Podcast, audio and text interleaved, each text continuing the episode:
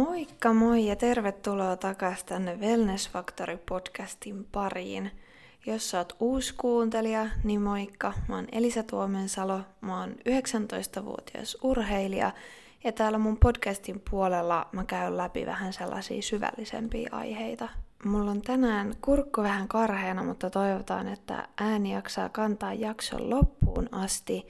Ja nyt meillä onkin tässä käsillä ensimmäisen kauden viimeinen jakso, ja mä haluan sanoa teille kaikille kuuntelijoille aivan valtavat kiitokset. Teitä on tullut paljon enemmän tänne kuunteleen kuin mitä mä osasin olettaa.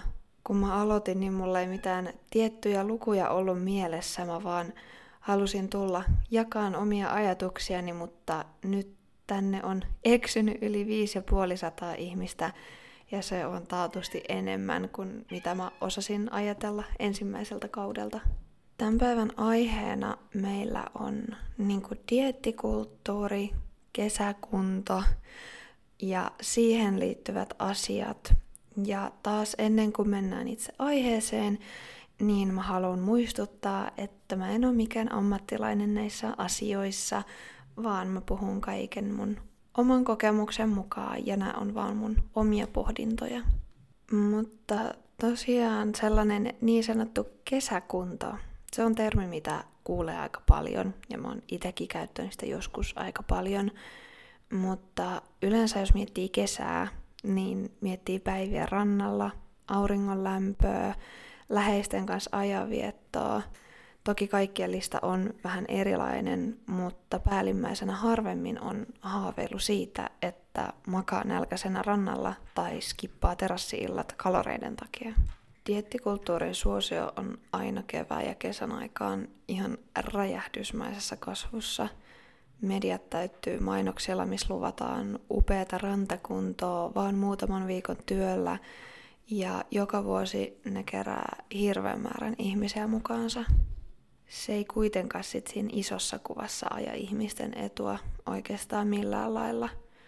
Ne tulokset saatetaan saavuttaa luvatusti, mutta ne myös katoo tosi nopeasti, koska diettaamista ei ole tehty järkevästi. Ihmisen keho ei kerkeä tottuun parissa viikossa tehtyihin rajuihin muutoksiin, ja esimerkiksi huomattava kalorivaje yhtäkkiä saa kyllä painon alas, mutta myös nälän aika nopsaa ylös – ja sitten kun se dietti loppuu, niin paino ampasee luultavasti jopa korkeammaksi, mitä se oli. Ja no, mä en halua saarnata täällä, kuinka diettaaminen on aina pahasta, koska mä en ajattele sillä tavalla.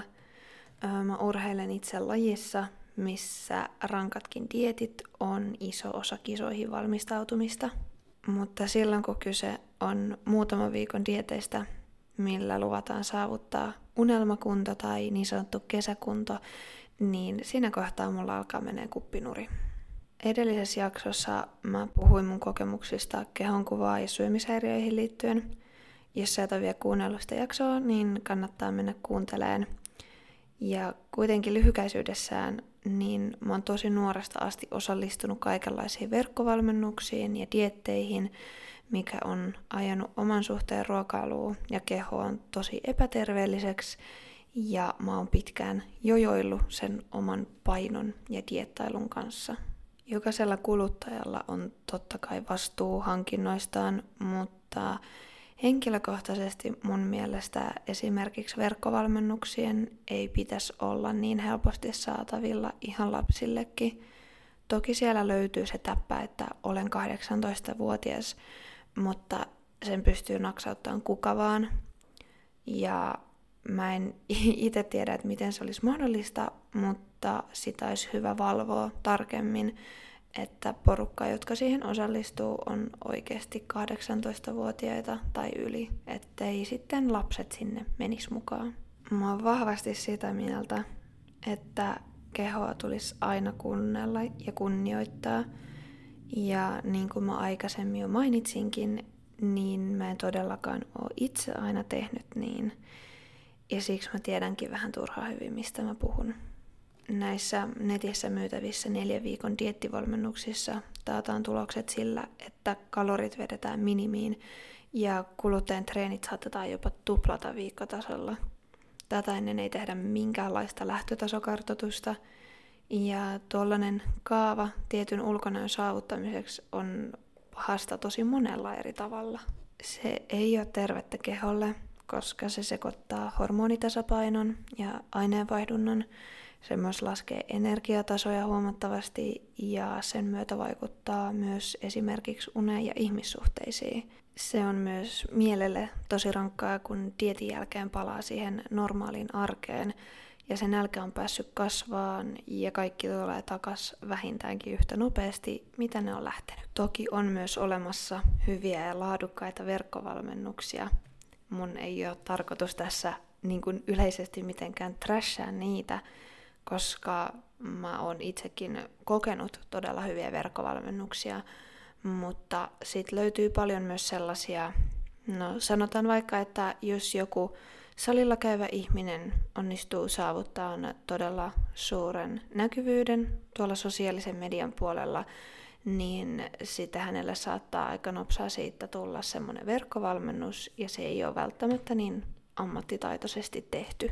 Jokaisella kuluttajalla on totta kai vastuu siitä, mitä itse ostaa ja mihin lähtee mukaan, niin kuin mä tuossa aiemminkin jo mainitsin, mutta totuus on kuitenkin se, että monet valmennuksiin mukaan lähtevistä ei tiedä itse aiheesta yhtään mitään, eikä heillä ole muuta mihin tukeutua kuin siitä tietin markkinoinnissa esille tuodut asiat. Kaikki ne kehityskuvat aiemmista osallistujista saa sen innostuksen totta kai nouseen, mutta karu fakta on se, että kuvissa esiintyvät henkilöt mitä todennäköisemmin ei ole pystynyt pitämään tuloksia sen epäterveen laihdutustavan myötä. Ja tosiaan myös monilla nuorilla ja jopa lapsilla on mahdollisuus ryhtyä valmennuksiin. Toki se ikäraja näihin on se 18 vuotta, mutta sitä asiaa ei valvota millään tavalla. Itse mä oon esimerkiksi lähtenyt ensimmäisen kerran nettivalmennukseen mukaan muistaakseni ehkä 11- tai 12-vuotiaana. Kyse oli kolme viikon dietistä ja siitä se kierre sitten alkoi. 18-vuotiaaksi asti mä jojoilin eri diettien välillä ja paino heitteli edestakaisin. Mä aina luin näitä, että tämä dietti muuttaa sun elämän ja tällä tulee taatut tulokset. Ja sitten kun oli muutenkin vähän semmonen epäterve suhde omaan kehoon, niin se lähti uskoon helposti ja ajatteli, että okei, no että tämä on loppupeleissä pieni investointi rahaa siihen, jos mä saan oikeasti sen, mitä tässä luvataan, mutta eihän se sitten koskaan oikeastaan mennytkään. Tuona aikana mun hormonitasapaino oli ihan mullimallin ja mä en todellakaan voinut hyvin.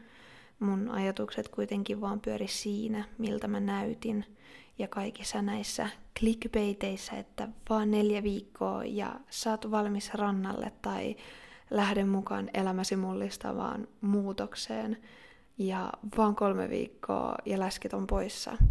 Mitä näitä nyt kaikkea on? Mä oon itse elänyt suurimman osan mun kesistä ajatellen hirveän paljon mun syömisiä ja sitä, miltä mä näytän – ja nykypäivänä se särkee mun sydämen, kun mä näen lapsia ja nuoria katsomassa ruokakaupassa tuotteiden energiasisältöjä. Mun ajatukset oli niin uppoutunut näihin asioihin, että multa meni ohi hurja määrä ihania asioita. Esimerkiksi vaikka jäätelen syöntiä kesätorilla tai rantapäiviä kavereiden kanssa ja päiväretkiä kauniissa kesävaatteissa. Ja ainakaan omalla kohdallani mä en halua päästä enää yhtäkään tällaista mahdollisuutta ohitse, vaan sen takia, että mä mietin, mitä mä syön, paljonko siinä on kaloreita ja miltä mä näytän.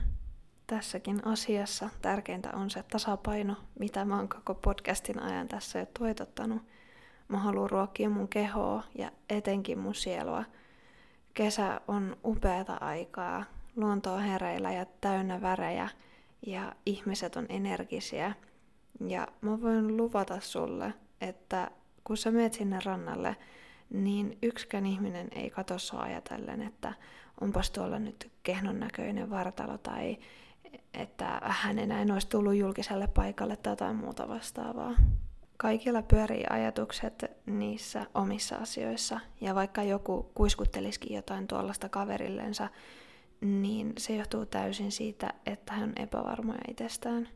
Epävarmuuksia on totta kai kaikilla, ja niistä tuskin pääsee koskaan täysin eroon, mutta on kuitenkin tärkeää hyväksyä omaavansa sellaisia ja oppia tiedostaan, että luultavasti monet muut jopa kadehtii sua niiden piirteiden takia.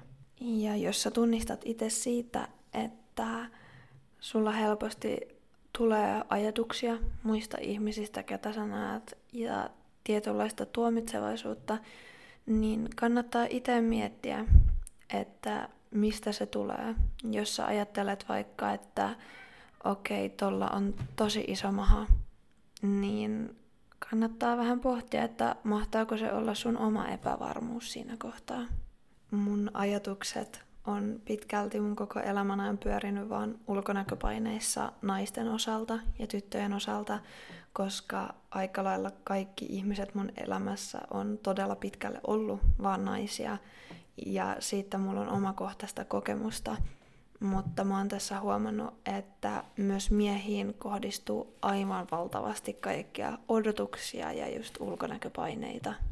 Joten jos on hirveän kuuma päivä ja te olette vaikka kavereitten kanssa mökillä, niin mä toivon, että yksikään poika tai mies ei epäröi ottaa sitä paitaa pois sen takia, että ei välttämättä ole niitä pyykkilauta vatsalihaksia tai ole vaikka tosi laiha tai muuten sitä tietynlaista vartalomallia, mitä ajattelee, että olisi se hyväksyttävin muoto. Ja mä todella toivon, että yksikään nainen tai tyttö ei joudu skippaan rantapäiviä sen takia, että pelkää, että maha pömpöttää liikaa tai jotain muuta vastaavaa. Oli se sitten mikä vaan. Ja se on tärkeää muistaa, että sun kaverit ja sun läheiset, niin niitä ei kiinnosta, vaikka sä näyttäisit miltä. Sä oot ihana ihminen ja kaunis sun omalla tavalla. Ja ne on vaan niitä omia mörköjä sun päässä. Mä toivon, että sä lähtisit mukaan vielä tämmöiseen pieneen harjoitukseen. Eli mieti, mikä saa sut oikeasti todella iloiseksi ja sun ajan kuluun tosi nopeasti. Sitten mieti ihmisiä, kenen seurassa sulla on hyvä olla. Ja tilanteita, missä sä pidät itsestäsi kaikista eniten. Pyrit tuomaan näitä asioita ja ihmisiä sun arkeen mahdollisimman paljon. Ja mikäli ne ikävät ajatukset omasta itsestä yllättää, niin puhu niistä ääneen. Ja muista, että sä et pidä niistä piirteistä, koska sä oot oppinut sen jostain. Ja kaikesta voi myös oppia pois. Joten eks vaan, että tänä kesänä unohdetaan yhteiskunnan antamat ulkonäköpaineet ja mennään hyvällä mielellä, syödään niitä lempiherkkuja ja mennään uikkarit päällä ja otetaan vähän väriä pintaa. Tämä jakso alkaakin olla jo purkissa ja mä halusin pitää tämän jakson vähän tällaisena kevyempänä ja tästä tulikin aika lyhkäinen jakso, mutta vielä ihan super isot kiitokset kaikille kuuntelijoille. On tosi semmonen tietyllä tapaa häkeltynyt olo, että niin moni on tullut tänne vapaaehtoisesti kuuntelemaan mun höpinöitä. Ja mä pidän tosiaan nyt podcastista kahden viikon tauon ja palailen sitten taas kakkoskauden kanssa. Siellä on sitten paljon uusia aiheita ja ehkä saadaan tänne Wellness Factorin puolelle jopa vieraita. Saa nähdä. Mutta nyt mä toivotan teille kaikille aivan ihanaa kesää. Muistakaa rakastaa itseenne ja ihmisiä teidän ympärillä ja palataan sitten kuulolle kahden viikon päästä.